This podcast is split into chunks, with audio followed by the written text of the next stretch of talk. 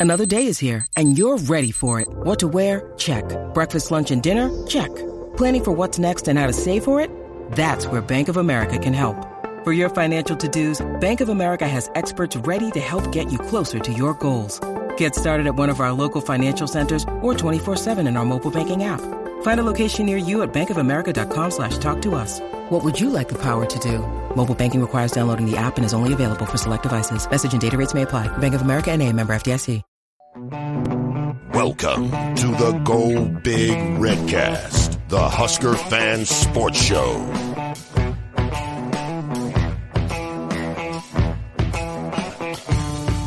Welcome to the Go Big Redcast, Matt's Rule Edition. What's up? Back. Hi, buddy. How's it going? How you doing? Oh, great. Enjoying the summer, enjoying all the expenses that come along with the summer and adult life and all that good stuff. So I'm looking forward to a little conversation about some football and some camp season, uh, things that are cooking, you know. Uh, so, yeah, how are things going with you on your end? Uh, you know, I mean, How's the shoulder? Honest, oh my gosh, shoulder. Know, I'm having PT on that. Injured the shoulder. Uh, Redcasters on my first day, first day of vacation uh, over a month ago, but it's getting better. But like just in general, like we were talking about, like we're just going through a little bit of a rough patch in life, just life things happening, Yeah, whether a lot it's of life coming at you. work or family or, or you drove over today in a, a different vehicle. I was like, hey, cool, you got a new car. You're like, no, the, no, no, no. The one I have is just not the compressor one. healthy. yeah, just, you know, just the AC. And what was interesting is it kind of leads into the conversation that we had talked about maybe having, which was about this off season of well, it's not really the off season of hope. No, It's not really an off season of hype, seriously. No, but it's no. kind of been an off season of fun. it has been fun. I mean, between you can see here on the graphic with Herbie or or there, you know, obviously what Coach Rhule has brought in Sims there. There's Solich getting welcomed on. There, there's some other, you know, they're gonna do a, a camp at Selleck. yeah, and the and- Go Big project is the Go is Big project- nicely. and it was like it's actually been a fun off season to be a fan right now. Yeah. there hasn't been some of the oh the lingering Well, you know, pains of the of the previous years, and it's like so. Football has actually been a fun thing to fall back on while we've had these other real life things that we all deal with. No, that's It- exactly. it's actually been something fun to fall back For on and go, hey, wasn't that really cool what, what Coach Rhule said or what they did or this, you know, whatever Yeah. it is. There's just been these like series of actual good PR, good moments. Yeah, that's exactly true. Because the last like you said, the last few off seasons, it's been a lot of trepidation and anxiety, and like we've heard it all before, kind of stuff. And so it's hard to get. You, you know, we still managed to do it, but it was hard to get hype. But this year, it's just been like, like you said, kind of a lot of fun, enjoyable news. I'm, I find myself looking up news more and Mhm. finding, you, you know, it's funny. And I think just kind of going along with your theme, it's like we're a little snake bit. We're a little scared to get too on board with the with what's happening as far as the news and the and the messaging that's getting out. But like, but it's more fun. It's more fun just to kind of watch it and just enjoy it. Like like you said, like when you hear that the team is gonna kind of go jer- like uh what do they call that? Uh, the Junction City Boys and just have like that one little uh, dorm that they're gonna stay in and and focus on camp like that. I love that kind of stuff. I mean, that's a that's the kind of attention to detail and and really focusing in on what you're going to do there. Like that's fun to me. I'm like that's exciting. That's new. Hopefully that stuff works too. And I'm not going to go. Well, we'll see. I mean, of course, well, we'll see. Mhm. You know, I, I know we'll we'll see. I want us to do better, but I'm like, oh, that's a good idea. If we're if we're really trying to make the main thing the main thing, and we know it's not academics, just kidding. but but like get after the football. Really focus in, uh, knuckle down, and do it. I love it. Yeah. Uh, we have a question here, a baseball question here from Kurt already. What's your opinion on Nebraska getting a new pitching coach? I, I think uh, we have the potential of having I Max. fear I fear I've misled you. Max, not the guy. To, uh, the idea that we have Childress already on staff. Uh, I I mean, this is about as deep as we'll probably get Okay, into yeah. baseball, Mac. But uh, uh, the fact that Childress is already on staff, um, uh, it will be very interesting to see if, if he gets that call or at least how Is what that- role he plays. And because he was our, our pitching coach back in the day when we under Van Horn, and I've heard it history. likened to like the pitching coach is almost like the offensive coordinator of a baseball team. I don't know if that's true. Maybe someone's just trying Oh. to make it simple for me. Now you're I'm like, asking you're yeah. asking the wrong guy Okay. here now. Well, you know, I know I, I know enough about pitching in the in this last season to know that was an issue. Mhm. yeah, oh yeah, And- clear as day. And I mean, I assume it's like football. If if your position group doesn't perform, you're on the chopping block. So Mhm. uh, I'm not. I guess I'm not surprised. And you know what? You got to make moves in big time.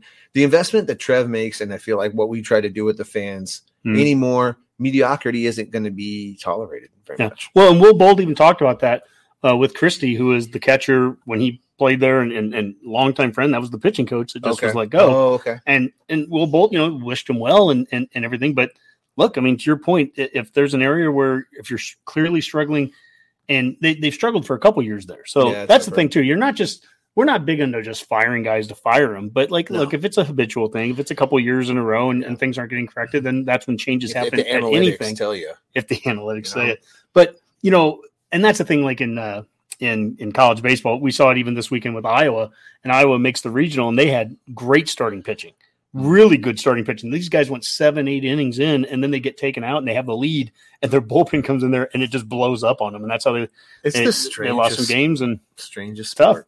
It's just such a interesting game in, in terms of how you have to manage what arms you put against what bats at what time.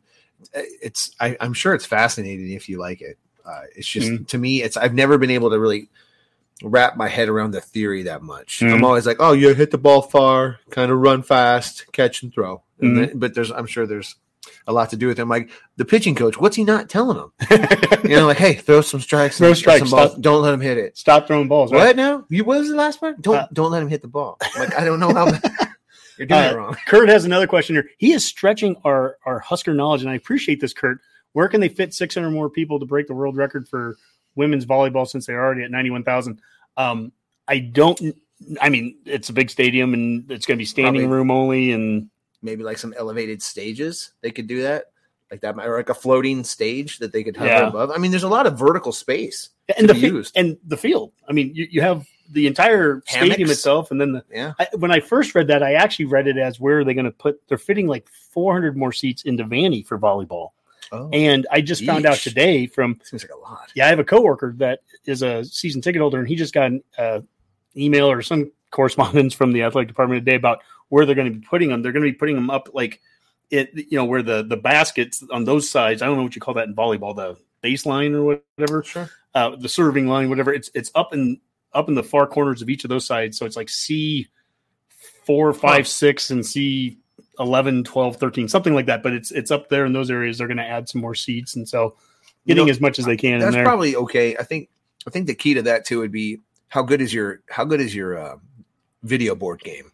Mm. Like if you can show the, the match, sometimes just being there is enough for the energy to get to the girls and, and have a good time with that. Like that, I can see wanting to be a part of that, but your sight lines don't. Let's not act like there's those are really good seats. Those are crappy seats to see what's in and out. So like if they're doing a good job with the cameras and the big screens, I, I can see folks having a lot of fun with that. But Mhm. you know that fan experience is just like what they're trying to do over at Memorial Stadium. It's like Mhm. get it right. As Tony says here, uh, it seems pretty obvious. Cancel the concert and use the space to take the stage up. Uh, it's going to be Scotty McCreery. Hey, and that is who? What's that? Who's Scotty McCreery? He's a, a country singer. He was like on one of those American Idols or Oh. something. And I actually I, I knew that it was going to be Scotty for, and I told you this a couple months ago because Did you? yeah, well, guy I, I, know, believe you. a guy I know knows knows knows someone, and so anyways, Is he um, local? Scotty McCreery? Is he? uh, No, but he's. I mean, he sang like uh he did a Star Spangled Banner here at one of the football games in the past few years and stuff. So Hmm. I don't know. I'm sure he'll be good. Well, I meant that's great. It's- But- hopefully he's got a small stage. but Cornersker Corner here, he says, uh, I'd love to see Rhule out on the road. I thought about putting on some of the high school gear and impersonating a coach so I could sit on the coaches conference in Houston. I live here, of course. And I think that maybe that's a good way to get us segment. Not that we don't love talking about volleyball, not that we don't love talking about baseball there, but it's just, but- it's just that people don't love us talking about it. Primarily- like, hey, primarily we're a football show, morons. right? And we should was Max saying it was the offensive coordinator of baseball? That's so stupid. We- I'm sorry. we should get to talking a little bit of that. Uh, before we do, let's quick get into uh, some of our sponsors and everything. We have Alumni Hall, two Lincoln locations. oh, hey, Tony said he won American Idol. Oh, was it American? Okay. Okay. Did I say that? You said a show. I just he was more specific about it. Maybe he Okay. did. Thanks, Tony. Uh, Alumni Hall, two Lincoln locations downtown. Have you been down to the like the Southpointe Pavilion store? I haven't yet. Yeah, they uh, uh, got the new sign up there and everything like that. Looks we, we went down there. Uh, I took Alex and we got some stuff oh, about a month or so back. Downtown store looks beautiful. Of course, they've redone that. Is that where's that in uh, relation to like the Grand? Is it the one? It Oh, right? it, it would be just across the street to the north from the Grand. Okay. Right off of All P right. Street, like um, Gotcha. where Misty's. I I think it's still Misty's down there. Would be just to the west of it, that corner. Um, yeah, I so know, I know the general you're talking about. Yeah, I eleven need to twenty get P Street. Uh, Pipeline Jerky, Hell pipeline-jerky.com. Use Redcast at checkout, get 10% off. Help supply the pipeline. Yeah. Let's get some NIL into the to the offensive linemen's. Let's Uh, put our money where our mouths are. that's right. We want to run the damn ball. And Redcasters, put your money where our shirts are and our Ooh, yeah, right there. Uh, Shane and Laura smack and smooch out there in Elwood. And really fine shirts too. I like the fit. I like the Mm. they're breathable.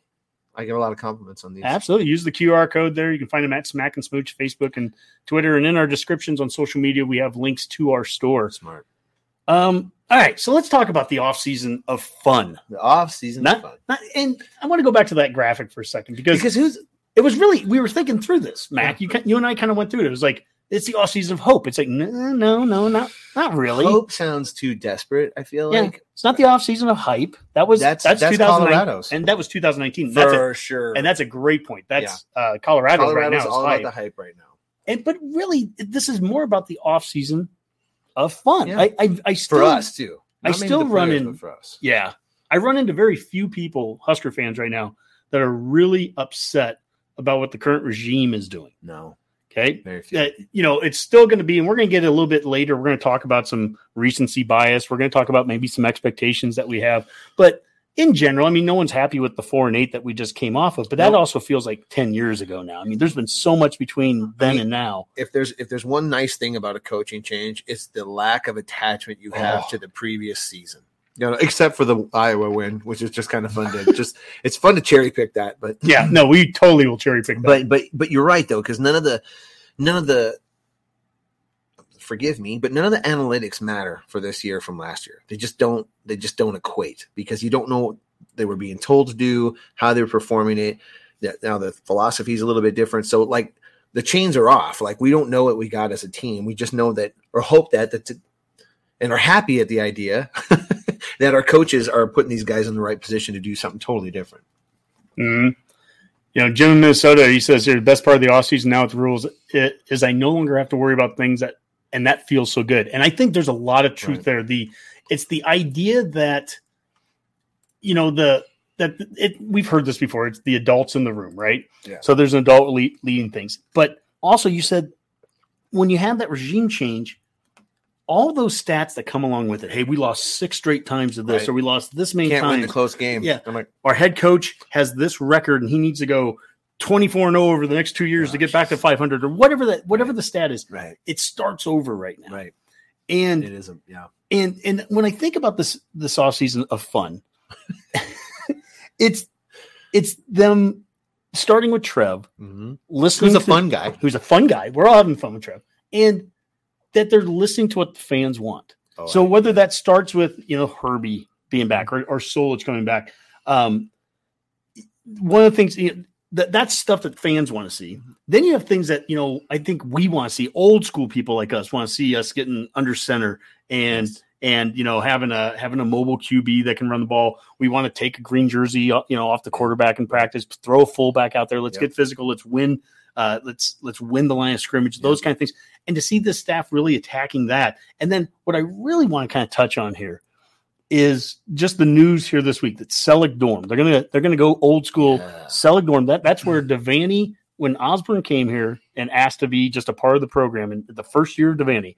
Devaney said, "Well, I, I don't have a position for you as a coach, but I've got these rowdy guys out there in Selleck, these rowdy players, and I need somebody to kind of be a TA and just you know That's live right. there and watch That's them." right. And he that. sends Osborne out there, and, and that's that's the start. And Osborne did a good job with that that kind of remedial position, and that was enough to to move him along, get him into being a GA That's eventually, cool. and then becoming a position coach, working your way up. Yeah. And here we are in 2023 in the years of of NIL and big money and transfer portals and all that. And Rhule says we need to build a team. Yeah. And the best way to do that is let's get all the coaches, the players. We're going to be living in Selleck for for those two weeks during the, the Yeah. time of camp where we don't have the full team, where we just have the 105. Yeah, you know, it reminds me.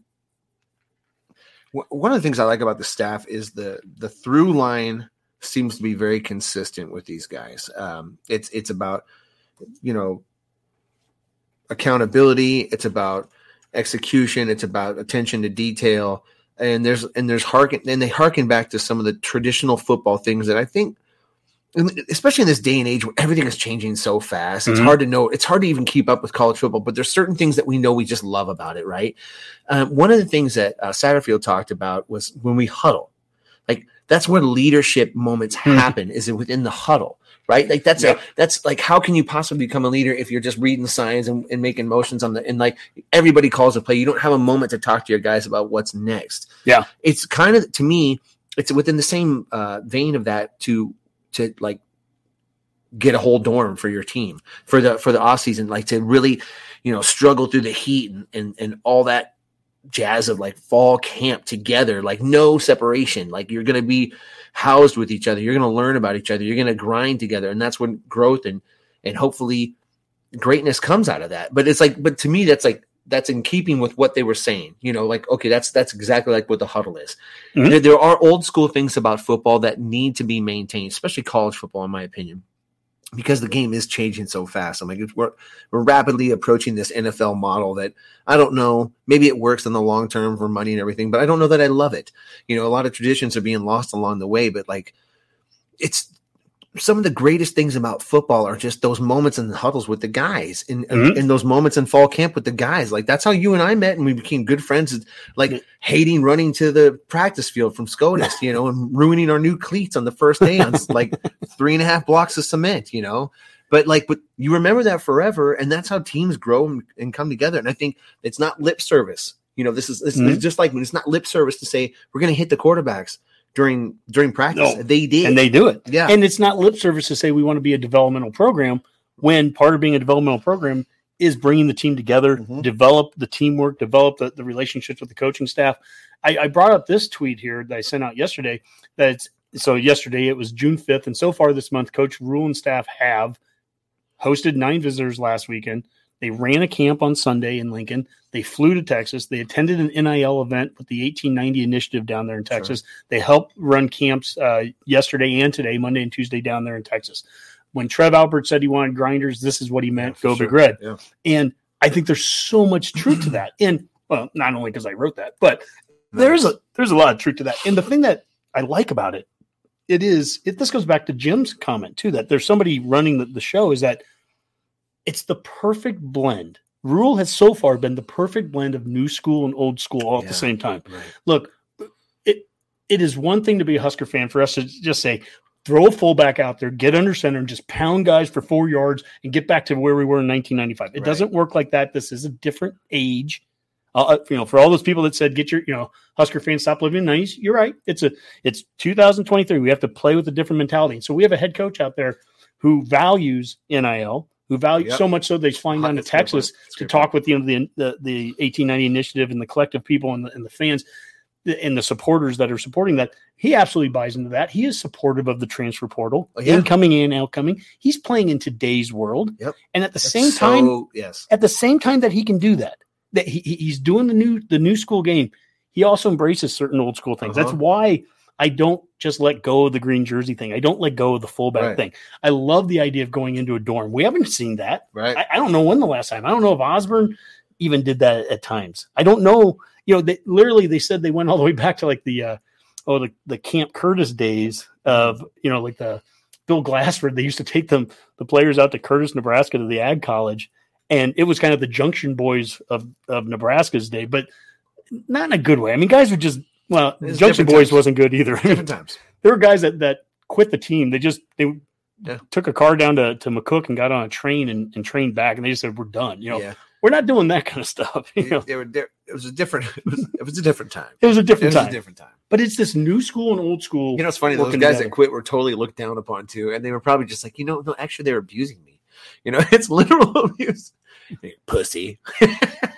no, but some things for the some things for the better have changed for college football. But it's like what you said. Mhm. He's all about recovery. He's all about the sports science. He's all about that. But he's also all about we still have to be tough. We still have to be able to play a tough man's Yeah. game, and and and that's what you do. I mean, Buffs Nation says rules using Prime's blue, uh, blueprint. Well done. Actually, we're not saying that at all, Buffs Nation. In fact, everything we just said That are things he's cannot not be doing. a real account. There's Uh, no way Buffs Nation. well, tuned Buffs- into our I mean, show. Buffs Nation. Oh no, he's he's tuned in a number of times before. What? But Buffs Nation, I didn't see goofy padded helmets at, at spring practice. I Well, saw or- guys or getting tackled. guys. Our JV guys. I saw real football being played during spring ball. So Buffs Nation. I appreciate you watching us, and I, you know, it's it's great that uh, that you can tune in during the offseason for us. But that's not what we're saying. No. In fact, what we're saying is what Nebraska is doing right now is unique. I haven't seen. In fact, when Nebraska got done with spring ball, and you and I, we got done watching the spring game, and then we'd go and we'd watch some of the other spring games. We watched Wisconsin's, and they've got a new staff in there. Yep. And Wisconsin's got a quarterback in green jersey out there, you know, throwing the ball with no rush coming on him. It's not real football. So I love it. I love when what it is. I love when It's not- people critique our spring game. Oh, it didn't look good, or or we had these turnovers and all this. And I'm like, we played a bunch of guys. Yeah, They played real football. sure. Some of those guys we knew weren't even going to be around Yeah. when the game was done, but they still played real football, real tackling, And real. the, and the quarterback looked good. And the, and the quarterback who's going to be playing, Yeah, he and the quarterbacks who are going to be playing. I Yeah. thought Haarberg looked good for what we wanted to do. Purdy looked good. dude, I you can't look at that performance and hate Jeff Sims' performance. yeah, I know. Colorado has No, fans. they just have a bunch of burners. Anthony, if he was using Prime's blueprint, when he have told over half the team to leave, Yeah, and I think that's a, that's a great point there too, Anthony. Is that exactly. You know part of the blueprint was to let the process play out. Let's be a developmental program, and being a developmental program meant that we had over hundred players on this team yeah, up until the very end of the semester.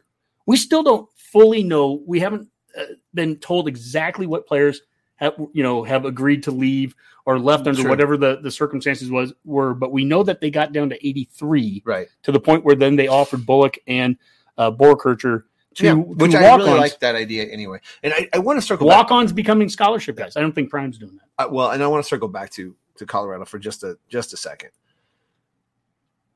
I don't really care what he's doing in Colorado. I think that actually might be the right move for Colorado. Yeah, I just don't think it's it's apples to apples comparison. So when I say that I'm happy we got Matt Rhule versus Deion, that's not to that's not to shit on Deion. Like Deion's going to do fine, and I Yeah. think maybe that attitude is probably what they need out in Colorado. But but like some people are just like, yo, we missed our opportunity with him. Like he would not have fit here. It just wasn't going to work. So I don't wish Deion any negative success except for when they play us. I and his what I loved about him as a player, and I loved Deion Sanders as a player, one of my You- one of my did. top You did. five guys ever as a player. He's a little brash as a coach. That might work in today's And- age. and that There's might- no way to know yet how he's going to translate, but if I, I do feel like if you give him enough time, he will eventually attract enough good talent that they'll be a decent team. Uh, It just Deion is presents a different package than Rhule, Yeah. and Colorado is a is a program that is more susceptible to that kind of change than Nebraska would be. We're very traditional. We're blue blood, y'all. I'm sorry. It's it that's what it matters. And, Well, and and- Deion, it might be great for them. I just negative talk about him is just mostly fun and fodder because we're going to play them. I don't really Well- actually have any ill Well, will towards. yeah, I mean, you just said we're, we're the blue blood. So look at this. You know, we did the offseason of hype, hope, nope, hype. We we crossed that out, and then we said hype is what Colorado's doing. Mhm. And actually, we don't. I don't even mean that in a negative way towards Colorado right now. I don't They either. are a one-win They need some program. They were a one-win program a year ago that had a, a thousand, two thousand people show up at their spring game. They needed some hype. They needed something rebuilt. You know, Deion's made a career on hype and cashing in on that hype. and and he's been able to immediately do that there. Again, not what was needed at at, not at all. at Nebraska. Not at all. Nebraska had a lot of issues, close losses, and and just some I think some fundamental things. We need to get the details down right, and and uh, but one of the things that you've noticed Rhule hasn't had to do is as good of a job as he's done being an ambassador for the program and going around the state and doing a lot of great things. He hasn't had to go out and solicit fan support. That No. it's there. The, No. the support is there. No. And I mean, he stepped right into it. He knew it right away. Yeah. It's like, oh my gosh, you know, this is he's he's a Penn State guy. His wife, you know, him and you know that they have experienced blue blood kind of you know program too, and yet they come here and I mean, it, it's apparent that that the amount of attention that they get here. I mean, it's this is Nebraska. You know, and at the end of the day, it doesn't even really matter who presented what first. It's who who's winning games. Like Deion will be looked at as a genius and forever at, be a uh, have a style that people might try to copy if they're good right away. If Rhule's good right away, we're going to live everything he ever did. I'm like, it just matters. Like we just got to win. There's several ways to skin a cat. It just at Nebraska there is there has to be some concession to the fact that, and I'm going to say it again, we're a blue blood program that re- and that requires doing things at a different level of. In Nebraska, you have to think in terms of program. Mm. To me, it just seems like with Deion, it, it the program is sort of the coach is the face of it, and I that would never really work here.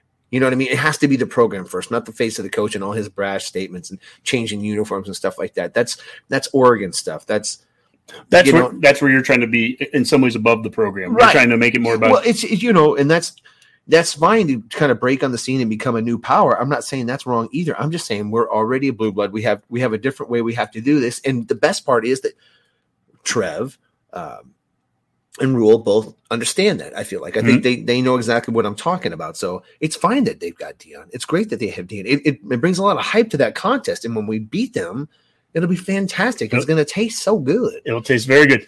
Uh, Mike Delaware. Dude, Buffalo. Yeah. Speaking of tasting good, the No Block No Rock podcast at Nebraska Brewing Company. There's Mike Delaware uh, and Mac the Goat. Okay, so you're the goat. Now I'm literally sitting right here, Mike. Really nice to say. it. I'm sitting right next to him. But it so says, but it says Mac though.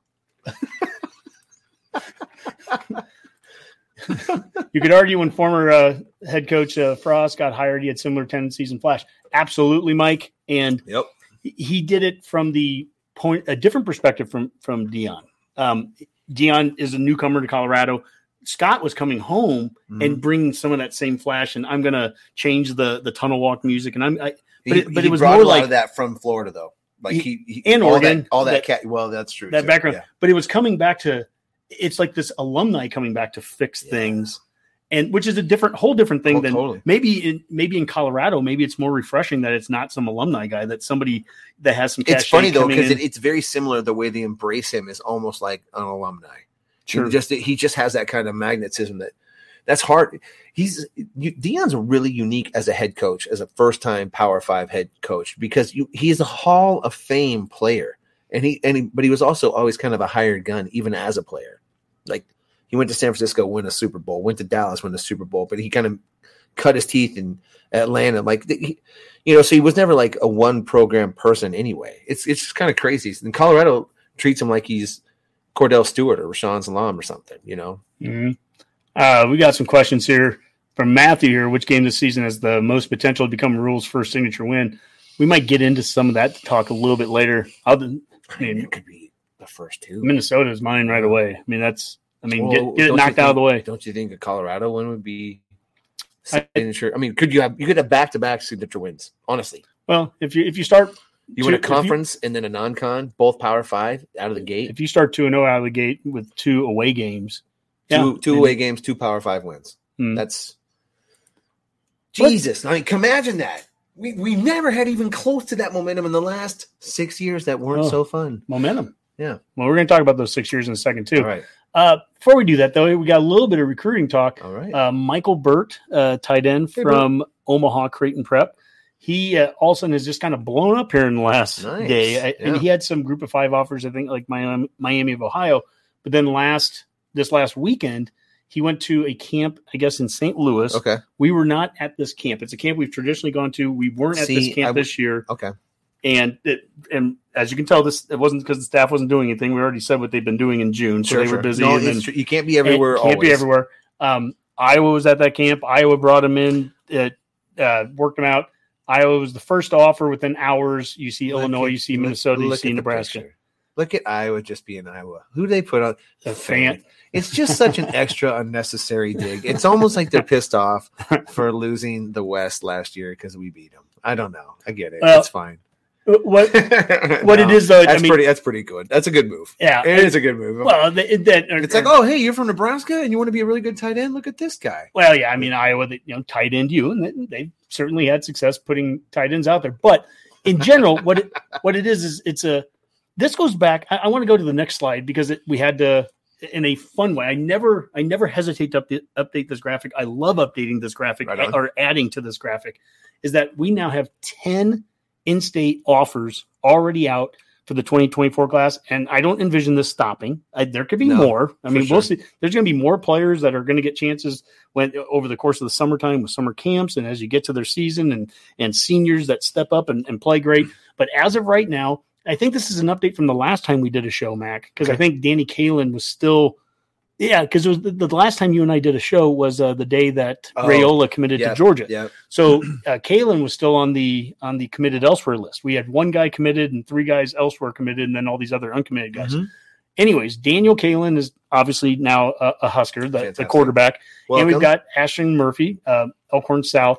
Committed elsewhere, Eric Ingwerson, uh, Papillion La Vista. If anybody watching, Jim in Minnesota, I know you're watching, you would know this. Is Eric, do you know if Eric officially, if he's officially staying with Pitt? Like, I, I haven't kept up on if, if he, he I know he was going to do like a, oh, a visit here, but I don't know if he, I, I've been reading both things. I didn't know if he stuck around Pitt. So anyone that knows that, Jim, if you know that, feel free to put that in the know what? comments. Just before then- we go any further, though, these two, I'm pointing, but no one can see what I'm actually pointing at. But Sure. but the committed elsewheres, short of especially with the in-state guys, that is all subject to change, in my opinion. So they, you can wait on some of these guys, and if they see a turnaround in the season, I really feel like a lot of things could shift. Oh, I mean, Well- th- things can shift up until the second signing day. Facts. Um, it- okay, so yeah. By the way, uh, Mike, he talked about PJ Fleck having a very punchable face, but which face? His old face or his new face?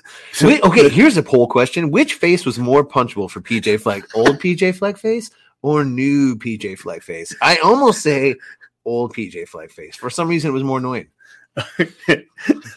I love that. Uh, back to Jim. Yeah, uh, yes, he's been pretty pretty vocal in his pit Twitter activity.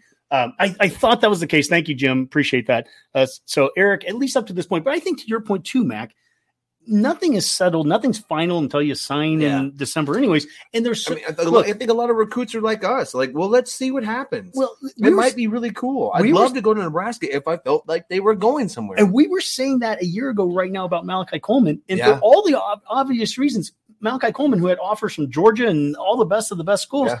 And he sat there and he said, I'm not, I don't want to commit, and, you know, until I kind of get a chance to see how this thing looks. Mhm. That was a year ago. And and it didn't look good, Mhm. but he liked what, what Mickey was doing. right. And that was yeah, enough to get him to commit Right. when Mickey was the interim. And then, you know, things happened there and he he decommitted, but he still give another give the new coach, gives Rhule a chance, and he ends up committing.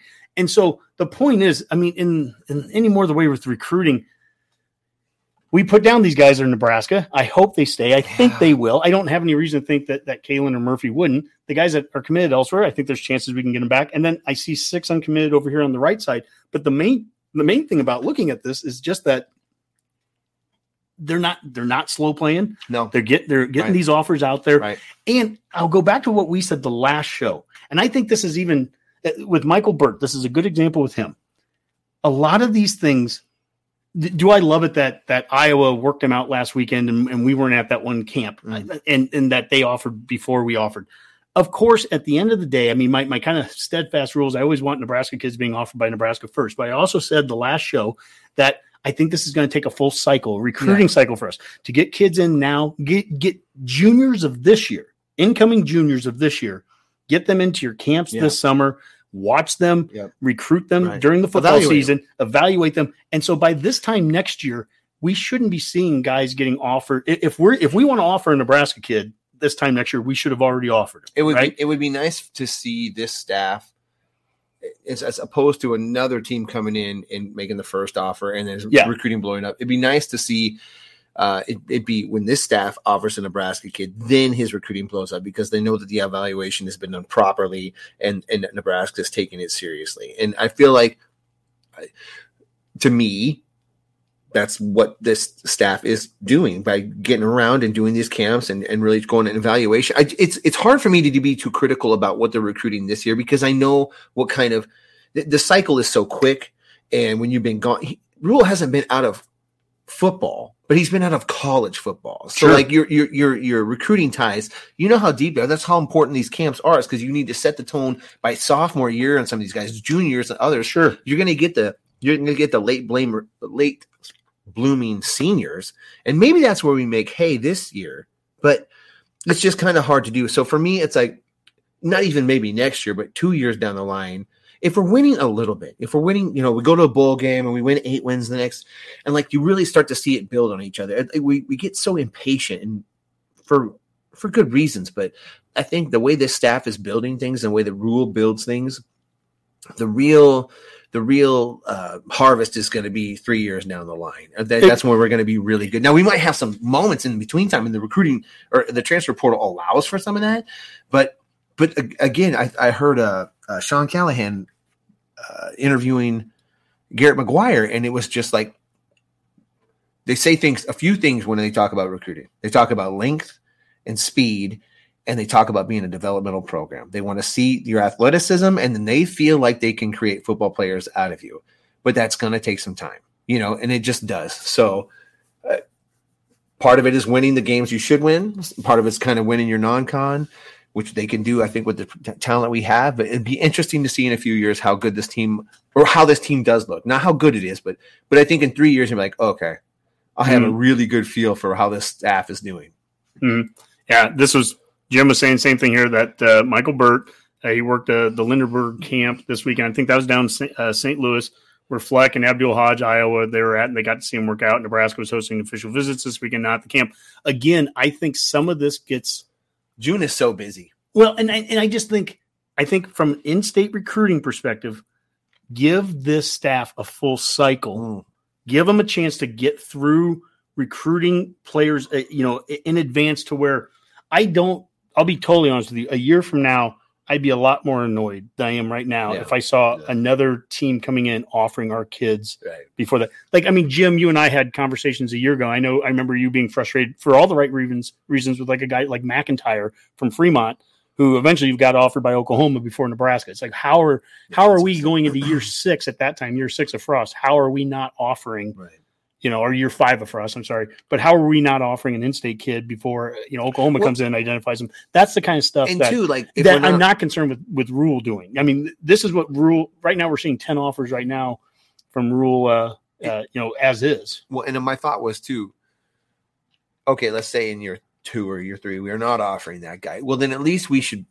It'd be nice to be able to understand why. Like, okay, we're saturated at that position. Maybe he doesn't quite meet the criteria. Yes, he's from Nebraska, but he doesn't. Like, at least it makes sense why we didn't necessarily hit a guy. But sometimes it just doesn't even seem to make sense. Like, Mhm. why we're not recruiting this guy if it's a position of need, Well- and, and he's within the borders, and, And- he, and when he checks the boxes athletically, size wise. And a good player. This is this is the development side. A good player, physically, I, I almost get away unless it's a quarterback, shorter quarterback. Position of need doesn't matter so much to me because if you're a good player, if That's I'm looking, point. if I'm No, looking you're at right. Mike, if I'm looking at Michael Burke and he's 6'5", 226, yeah, he might be that tight end, and but maybe we don't need him at tight end, but he might be a defensive end. We just saw that with uh, um, oh my gosh, I, I'm AJ, yeah Rollins. thank you. Rollins, you know, they, they moved him around that way, and I mean, you know, if the kid comes, if could be a great wide receiver, but that's not a position of need. Well, you know what? He might be a defensive back. I look at, you know, Caleb Benning right now. I now love that idea. as an example. I don't know. if Benning could be a great safety. He could be a he could be a corner. He could be an he could be a wide receiver. He could be a slot. He could be a running back guy. The way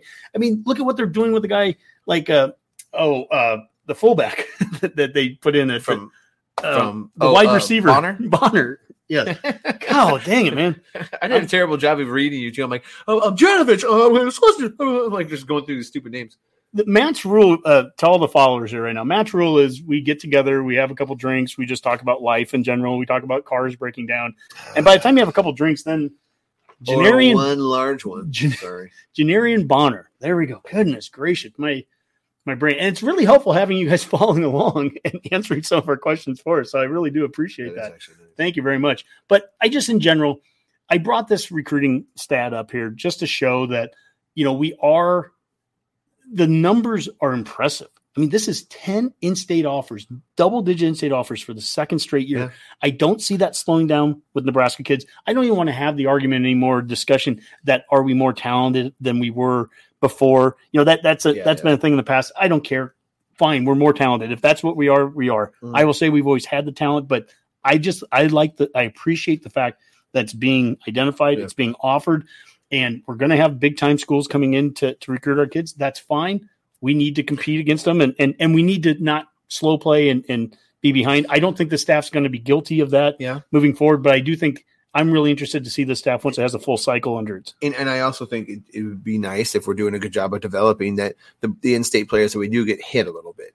Yeah. You know, like the, the, I, I'm not going to call any individual players' names out, but there have been some Nebraska guys that we have got, some higher ranked Nebraska That's- guys that we have got that haven't done as well as maybe we thought they were going to. Certainly, no one to like a Noah Fant kind of level of performance. Now, the Iowa fan out there is going to say this because you guys don't develop worth a shit, and I can't even argue that. But like that can't be the, that can't be true anymore. Like that can't No. be the case anymore. It can't be that we lose a guy and and he gets better because he went to a better developmental program. That can't be No, true no, we've got to be the best at that. Yeah. Well- so, and I feel like that's at least on paper and the and the words they're saying. That's what we're turning towards being the the, the better developmental program and keeping the in the in state talent here, so we can do that. So, go ahead. No, Yeah. no, I I think that is a perfect segue into this. I want to have a discussion on recency bias. Okay. and it, it seemed like a good time for there's a couple of, of uh, just timely years that are coming up here that i wanted to talk about and it just it mathematically fit well to have this discussion um, there are fans out there that are that think in some are being husker fans some being fans of other programs that like to troll us right now but that we you know we're snake bitten we're not it, stop thinking about you're not going to be back to where you were before whatever let's define what that is in this Mhm. conversation. But you're not going to get back to where you were the 90s were that and uh, there's a lot of i think recency bias that goes Okay. on. We are hitting right now we just got done with 25 years of post osborne football. So osborne was here for 25 years and now it's been 25 years since osborne uh, coached. That's been a total of fifty years. that's 50 25 plus 25 uh, we have the coaches here during that time frame. There's frank and there's callahan Pelini, riley and of course It's- frost It's yeah. that built that up Look at that. Look at that. Five coaches, man. Who'd have thought? It, you know, when I was growing up, it was one coach. Same for you, obviously. sure It was one coach until my adulthood. It was like one coach, and then since my adulthood, five more coaches. well it, and it's the Since my the- kid's birth, it was that stability right Yeah. And you know, people want to focus so much on the last six years, and I totally get it. Sure. I, we have done the Redcast since April of 2017. Uh, our first show is three months after our last bowl game. We are well aware of the last six years and what the last six years have meant in terms of losses, in terms of not going to bowl games. We're well aware. Yeah. And yet, it's amazing to me. I'll have really smart analytical people come up and, and want to talk to me. You know, I'm just too emotional about things. But it's amazing how short minded six seasons is in the grand scheme of things. Okay. Um, you know, as I bring up this stat here, and I want to thank the, the good folks at Arbitrary Analytics have been helping me out with some stats here. Um, I'm going to take this That's a little, great name. yeah, I'm going to take this little graphic off Hey, I'm just gonna what, chat them through this. I'm gonna go reach some uh, refreshments. Oh yeah, go gonna- get your go get. gonna bring close, but I can hear you. Well, yeah, you This just is listen. fantastic You content. listen. You listen to me. And you go. This is this is Honke time. Um, so basically, you know, it's the last six seasons. okay. We've we've done some losses, but let's look what happened over the last sixty years. So six seasons is one tenth of that, ten percent of the last sixty years. College football programs with 500 plus wins. Nebraska's sitting right there fourth. So we have this graphic up there for people listening uh, later. Uh, Alabama's at 591 wins since 1962. Ohio State's at 570. Oklahoma's at 557. Nebraska's at 551. You go all the way down to 532 is Georgia. Now we understand what trend lines are and the way that we've been winning and the way Georgia's been winning. If things don't change for us, Georgia could catch up with us in just a couple of seasons. And that is a problem. And that's what the last six years are. We are not denying at any point what the last years, six years have been. But from a, a macro level, the last 60 seasons of Nebraska football, there's a lot of seasons to go off of that uh, would show that Nebraska, you know, it, in our rightful place where we should be is right up there winning the nine, 10 games a season. Now, someone will sit there and say, well, but that's going back. You got to go back further than six years. You got to go back to the Osborne era. Well, I would look at even the, the 19 Let's seasons prior to exactly that. Yeah. Okay. I mean, again, we're talking about this isn't a small sample size. 19 years of post Osborne football. Okay. We went through multiple coaching staffs At during this point, time, yes. and and we we had you know all kinds of uh, you know poor decisions I would say made during this time Yeah. period, and still during a 19 year period, you'll see us at number 15 there as the 15th winningest program from 1998 to 2016. Seems all right. Okay, that that was five years into the Big and, Ten. and, and that's all of college football, That's all college football. or, or That's all at least all Power Five, or even non-Power Five. um Boise Even State's Boise five? State's number one. So, So, fifteen. Yeah. Despite what we would probably call yeah, we thought that not the greatest stretch ever. th- this this freeze frame graphic here in time. We were the 15th winningest program in the prior 19 years. That's what we when we got the the Redcast Okay. together. Okay. That's fresh in our mind at that time. okay. And we would have told you anybody on day one. We would have said, wow, we are getting off of the, you know, this has been 19 rough years since Osborne was in charge. Well, that, that was with the 15th winningest program, 167 wins, 167 Seven wins, wins. from 98 to 2016. That is And that's good for 15th in all of college, college football So- nationally. So you know what that says to me? Blue blood. I- Well- I mean, even in, in even in some of the worst trenches, and I know the next six years are in it are, are significantly worse. Yep. Terrible. The- They- I mean, we know, look, we aren't sugarcoating what the last six years were. No, but we are perspective's but important. I think that's that's what this is about. It- Is that Fun so much and focus perspective. and it's Well, perspective. it gets back to the the graphic of recency bias, especially in this world of this Twitter world that we're in right now. There's so much focus on the last six seasons. for sure. Nebraska can't get back to this because you haven't beaten this Right, team in right, six right, years or yeah. seven years or I eight know. years. That Nebraska hasn't done this in six years. Yeah. Well, I mean, I get it. It's been six Sure. years. It has. And, you know, one of the things that has to happen is you have to hire the right person to get you out of that. Um, to- and not just the right person. You're right, but it is never just one person. It's several people, and the leadership is important. oh, gosh. so start it where it should start. it's, with. it's this alignment. I- This gets into, I think, expectations of next season is that to get out of this, you got to hire the right person. Correct. We think we did that. Yep. We hope we did that. Um, but when I look at some other examples here, now I'm going to use history as an example. That's a good idea. Alabama, 2007, Nick Saban. He's He, good. he comes in there after a number of seasons of where they have been, they've had losing seasons, they've gone through coaches, they had the Mike Price disaster, all that. and and, and I, I think it's important to stress this too.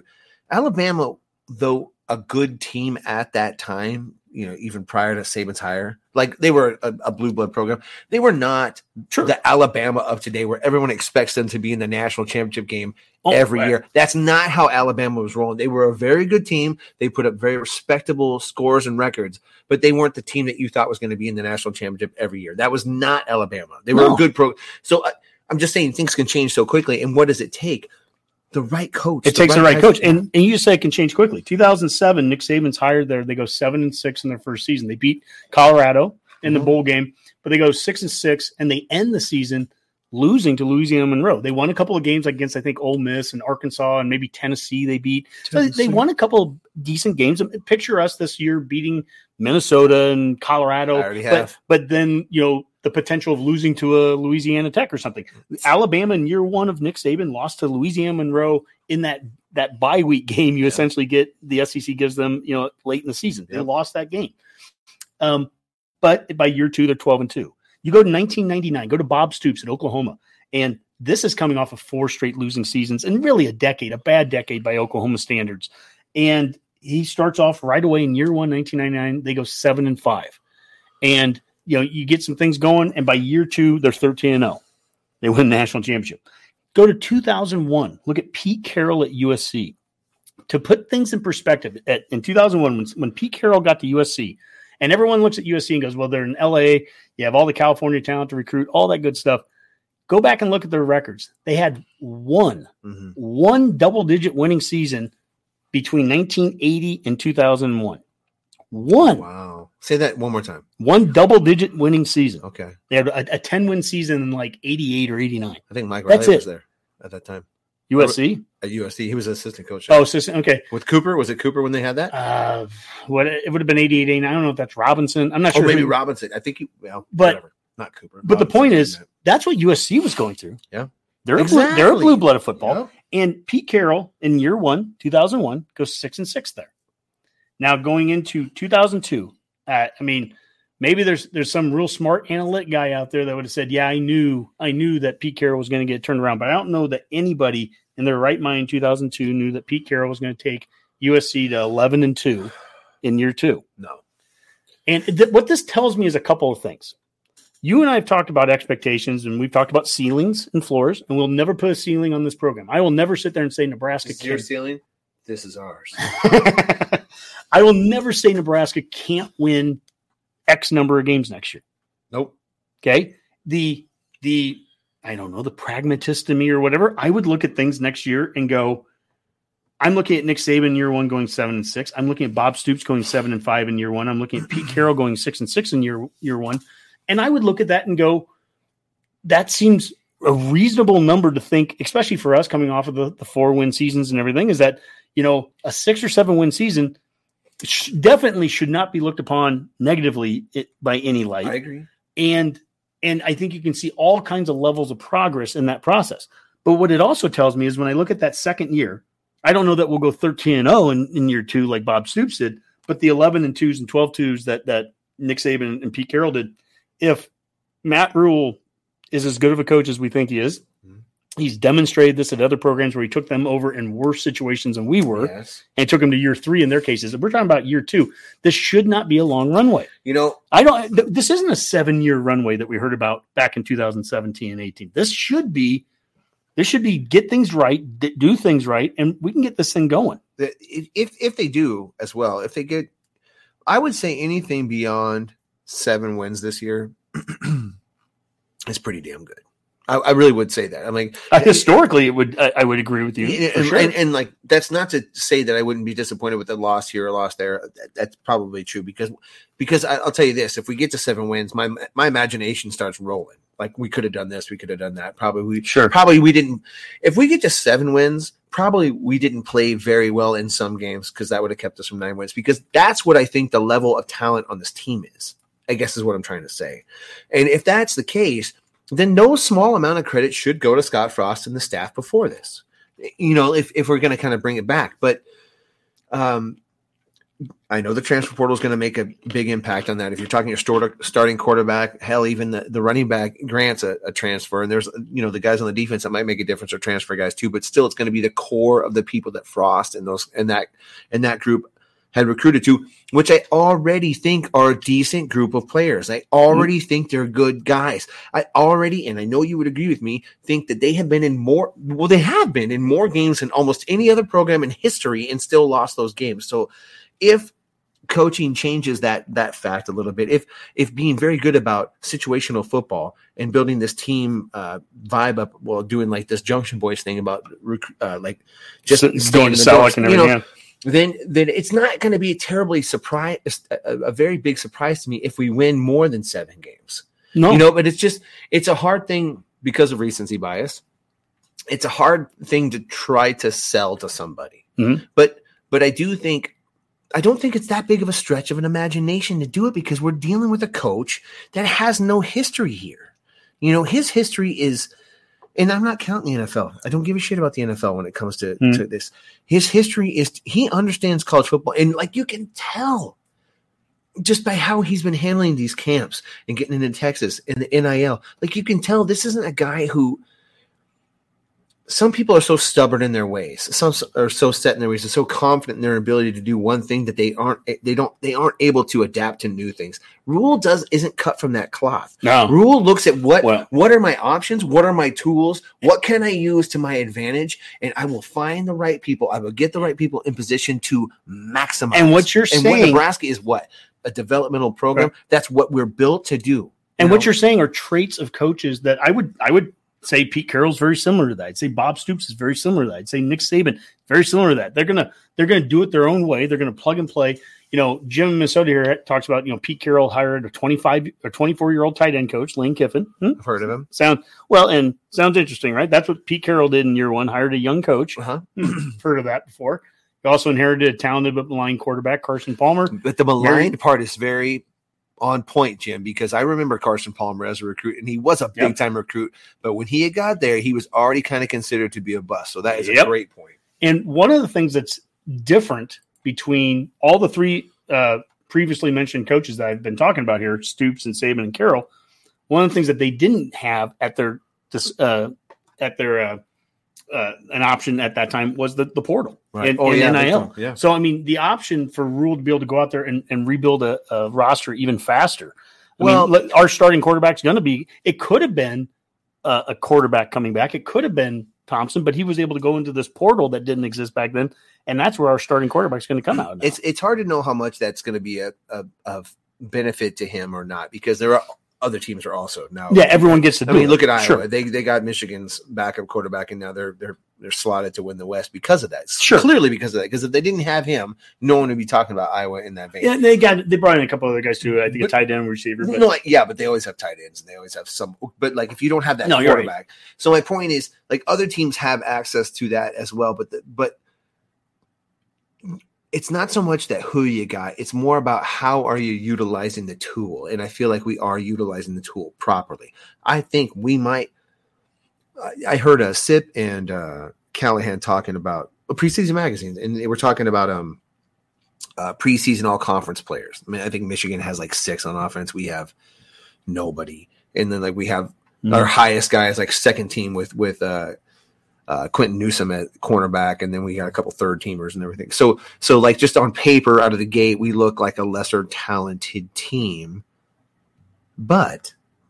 How different is that if, if we start performing in, in, in like like how how surprised are you if, if Thomas Fidone, you know, has this breakout could- season Are you telling me Jeff Sims doesn't have all conference ability? ability, or or an Anthony Grant at running back, Exactly. or or whatever? I mean, you can start going Xavier down, Betts. or or any one of the number of offensive linemen that we've already been talking Right. about in the past. Uh, Proska stays healthy for a year. Benhart plays up to that Exactly. that. Uh, Chief Borders is he okay? Is he better than we go. thought? You know, so or or Corcoran or, was a top do, do we, do we get like a, a defensive freshman player of the year with with one of those defensive Prince ends? Well or one of those yeah, guys. or, Yeah, or yeah. So Leonard or Leonard Cameron Leonard. yeah. Leonard. I feel like that's a guy's name I'm going to have to learn because I think I don't know. Well, I don't. That's too early for predictions about that, but but that will be the difference maker. Like, yes, Michigan and rightfully so has more first team everybody's, but that's because they won. If we won more games than our players, we looked at as better players. So all we have to do is win. It's it's just kind of this thing. that's like, what comes first, the chicken or the egg? What comes first, the better players or the better development or the better record? It's like it's in college football. It's such a blend. If you're if you're doing your if you're doing right by the guys, maybe you you cultivate an All American or All Big Ten player, and that brings in more guys. It, it's not it's not super complicated. It's just a little. Mhm. It, it what's it? What's the right word for it? It's it's all about the processes. It's all about it's all about the culture, and it's all about uh, having coaches that know what they're doing. Like it- Harbaugh, three years ago, was looked at as a buffoon. he was.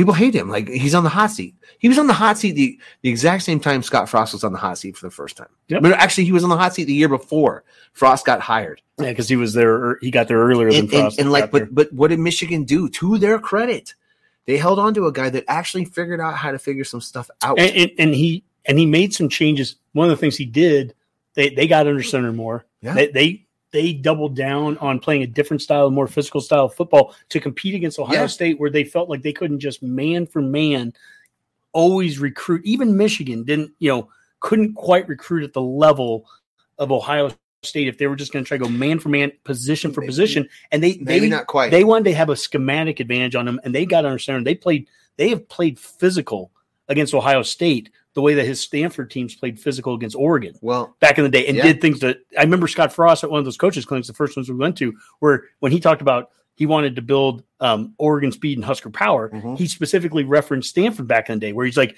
we were great at Stanford or at Right. Oregon. We did all these things. We could score 100 points on everybody, Right. except once a year we would play Stanford Right. and they'd hit us in the mouth, and we just couldn't. We couldn't do this or that. That and when I took over my own program, I knew I wanted to be able to beat a team that could take on that Stanford, Yep. but also go and score 100 points the way that Oregon did. And obviously, you, know, what, what, you got little pieces of both, and then but none, none of it ever led to um, any wins. but that's a great point with with Michigan versus Ohio State because let's face it, they're the cream of the conference. That's that's not a that's not an indictment. That's just how it is right now. Yeah. that's just how it is right now. And you're right. Ohio State was just maybe this much better at recruiting the high end guys than Michigan. But now what Michigan has gotten better doing is taking high end guys that they're recruiting that are maybe maybe this much lower, but they've had them for three more years. Yeah. And and or or one more year. And that one more year can equate into really knowing situational football again and being able to take advantage of, of close game situations and beating them. Right now, they're the cream of the conference. And that was such Absolutely. a slow takeover that it's almost it almost was like a magic trick how he did it. They won Ohio. Th- this goes back again to uh, the recency bias, and hey, we've lost. You know, the last six seasons, we know what that was. Michigan lost, I think, seven, 16 out of seventeen times to Ohio State. It's a large stretch. I think it was 16 out of 17 times. Somebody can can I'm sure you know fact check me there. But um, they've won back to back now. Yeah. and and not just back to back. They've done it again. The, the physical style play they Well, did and it. that's the whole thing It's too. been- it's not. it- it's not like the Fr- Scott. Okay, if Scott Frost was going to be very successful in the Big Ten, it was going to be because of his magical offensive powers. You know, Mhm. like Michigan isn't doing anything fancy. They're just just grinding Yeah. you out and they're beating you down, and their players are good enough. Mm-hmm. Not maybe upper echelon, but they have six first team all. First Let, let's team let, let's use let's use Iowa as as our example right Okay, now. so I, Iowa's our Ohio State, and we went out there and we beat them last year, and we did. Yep. But you In know, one of the reasons we beat them was that Trey Palmer had a classic day, and we threw you know a couple deep bombs on him and everything. Okay, that's great. I'm glad we took. I'll take the win every time we can take it. For us to beat, if we're going to beat Iowa this year, the way in, a if we're kind of progressing, I want to see us beat them a different way. I'd love to see us get under center. I'd love to see us physically beat this team. Well- I'd love to see us beat Wisconsin that way. as a Yeah, program, as a sure. program, Yeah, like, that not- looks better. You know, I'll take the win anyway. I'll take the win anyway. I know exactly. what you're but but like about. to me, a more consistent thing is I don't know that every time we play Iowa, we're going to throw the ball 80 yard passes on them and, it's a and better do that. indication of, of of future success for the program if we beat them in a in a very almost uh I don't want to say I don't want to say big, box. I don't want to say Big Ten way, a Nebraska way. When people say, you know, like Nebraska's getting back into Big Ten football this year, how, you know, the, um, Satterfield and, and Rhule have talked about winning in cold weather and all this, and that's Big Ten football. That's Nebraska Well, football. I know, that should be Nebra- it- that's Nebraska football first and foremost. I'm glad it works in the Big Ten, but that's Nebraska football. We need to get back to Nebraska football. we do, we do, but I feel like and the Big Ten, the Big Ten can pull us, can pull that out of us. That that's a positive about the Big Ten. I'm I'm I'm not crapping on the Big Ten here. I'm No, just saying no, no, no. the the, the Nebraska is going to be at its best when Nebraska plays It- it- Nebraska yeah, style because football. what, what will be irritating is, well, Nebraska finally learned how to play Big Ten football. and now they're. Oh. Like that would be annoying because that's not true. What we what we have done is got away from who we were, which was was more of a a Thank Big you. Ten blueprint. I would agree. I would agree that our blueprint of success in the past was more suited for the what the Big Ten currently is now. But to say that Nebraska's finally playing Big Ten football and that's why we have success will be irritating because as fans, longtime Mhm. fans, that's what we were clamoring for anyway. I was like, no, no, no, no, Yeah. run the damn ball, huddle, you know, execute, hit hard on defense, and turn it, make, you know, play fundamental football. Like that's what, like, like we never said stop doing that. That's all. As, I- as a fan base, we're like, I really wish we'd just go three and out so quickly that the defense was exhausted, and then we scrambled around and didn't play hard at the line of scrimmage and let teams just run the ball down our throat. Like we never said that. That's not what we wanted. You know, it wasn't like, oh, I hope we can get interceptions so quickly that we can get the ball back on offense. That's what Frost thought we needed to do. But like that was never going to happen in this conference. So, but regardless, I guess if they're going to say it's Big Ten football and Nebraska is finally playing Big Ten, so Well, be hey, it. hey, as hey, long as we're winning, yeah, because fine. we're we're sitting at ten and two, and they're ha- they're having that conversation. Then I'm happy with that too. Then that means that we're that means Yep. we're ten and two, Yep. and we're winning games, and and we can have that conversation. But So Tony talks about how Har- he hates how much Harbaugh. yeah, but wouldn't, what would be worse, Harbaugh or Fleck? I mean, I'd rather have Jim grow on me than than Peach. If that, I mean, to that go back to Mike, sounded weird. They both sound like a little fungi. PJ PJ Fleck has a punchable face. I don't know if Harbaugh has a punchable face. I guess I've never thought of it. That way. slappable, maybe not punchable. I think he would definitely. He would be a crazy guy to fight. I wouldn't want to fight him at all. Uh, He just seems like it would get har- it. It would be difficult. He's crazy. He's fully crazy.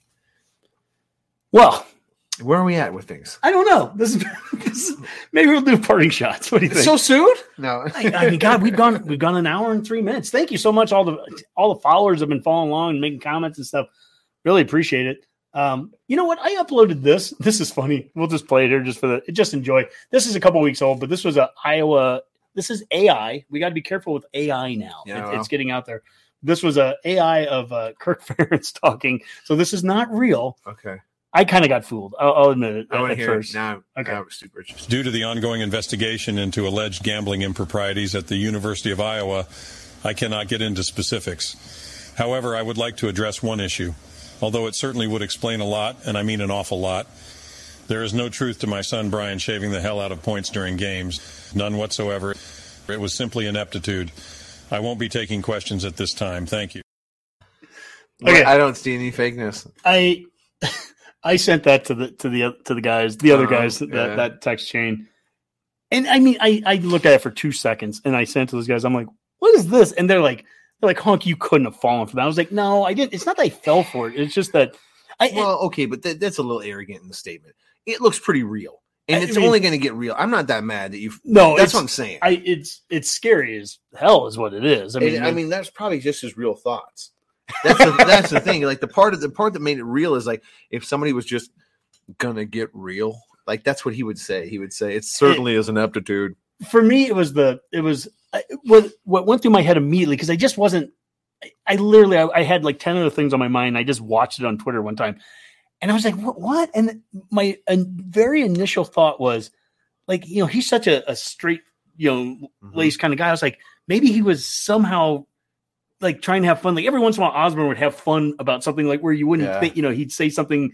And and you you know he's such a deadpan kind of guy, and I was like maybe he did that, but then you know again I, I then I rewatched when it. I he was, like feeling okay, really super silly. yeah, but uh, not true. But it was fun. it's funny when it's someone else's It team. is. It's It not is. funny when when uh when You know what else is fun is like going into an off season and not worrying about like your head coach talking about not playing a game that was the like the signature game on the season.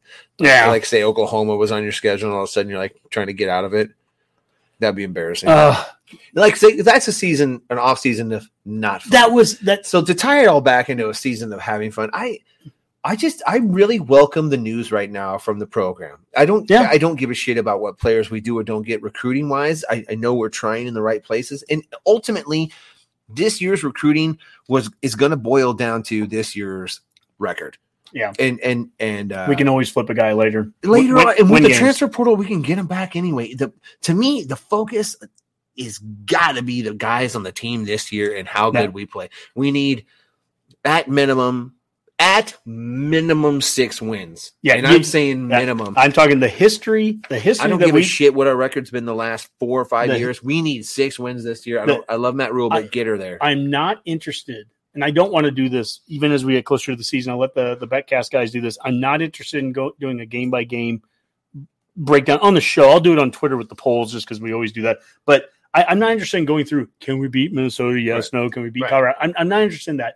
History, the the pragmatist in me, the history would tell us that. Six and six and seven and six, seven and five. I mean, that's what Nick Saban and Bob Stoops and Pete Carroll did in their first year, and we all, we all, you know, universally consider those guys to be incredible coaches, and what they've done, what they did was amazing. They're terrible. If if we went six and six or seven and five in, in year one, um, even with some close losses or whatever, nobody should sit there and and and, and look poorly on that. I think it, it's about building something, and it's about leading to something down the road, and that's what, and really setting that foundation. That's the things I'm seeing that that Well, Rhule's and- doing and- already. and we've talked about it before, but not all seven and fives are created equal. If we're in the five games and they're really tight, and they and, and the other team actually beats us, and we don't beat ourselves, I think I think most Husker fans could live with that and be okay with it. In Mhm. uh, um, and you know. That's probably the best we can hope for right now. It's going to be a dogfight. Most games are going to be a Most- dogfight this season. season's all about FUN fun. Football's undefeated national champs. Thank you, Anthony. I think that's a I think that's a great way to, to kind of go at her. So let's uh, Tony. Let's do a little parting shots, Matt. All right, okay. It's it has been a while since we've done one of these. It's the dog days of of the off season here.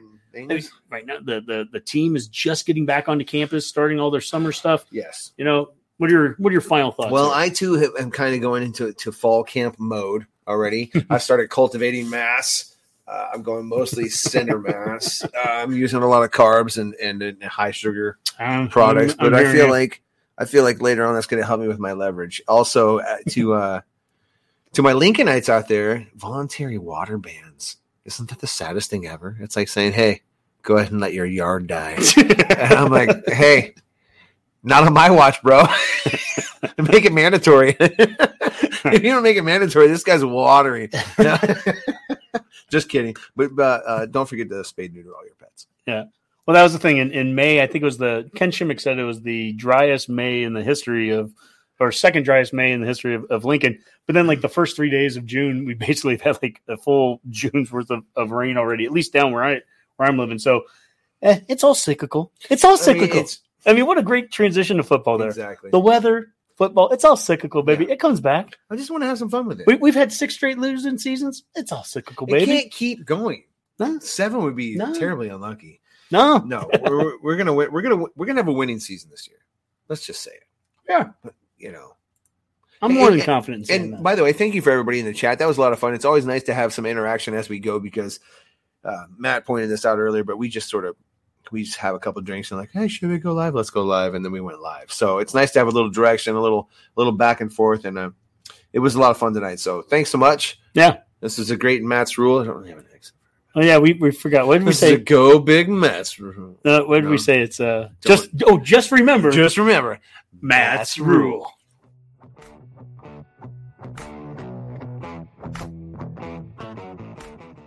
Okay, we're gonna stop for a Oh, second. yeah, yeah, yeah. Uh, we still have a So- Mac, Mac has one parting So, shot. He has a he has a dream. He forgot. shot. He wants to So my brother Mike, who's a very big uh, Deion Sanders fan, in fact, we have a bet about how the season's going to go. Anyway, I had this dream the other day where like Mike and Matt Rhule are hanging out. I'm trying to get ready for work, and I can't find my, I can't find my my shirt top, and I'm having a hard time finding my badge to get to work. And the whole time I see Matt Rhule whispering, like talking to my brother. He's like, "This this guy is an elite. He's not ready for the he's not ready for the big time. He's not elite." And I'm like, it crushed me. When I woke up, I was visibly disturbed by my wife, and she's like, "What's going on, Mike? You just think I'm elite? I can't keep, I can't find my stuff." And he's right because I'm not I'm not ready. I'm not focused for the offseason. It was it was hilarious, and and so I just want I just want Matt Rhule to know I've, I've changed the game. I'm I'm I'm totally locked in for the offseason. what is wrong with I had a dream about Rhule like two nights ago. and I can't remember like all the details, but I remember at one point saying like we look alike, right? I know. I don't remember the dream going. Why are you hanging out with my brother? Should be here with my boy Matt. He looks so much like you. We could have so much fun with this. And yeah, Man. So yeah.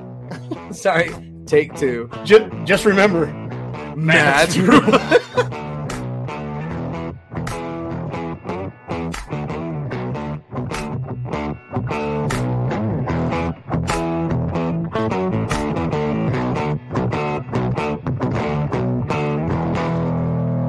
A Hurrdat Sports Network production.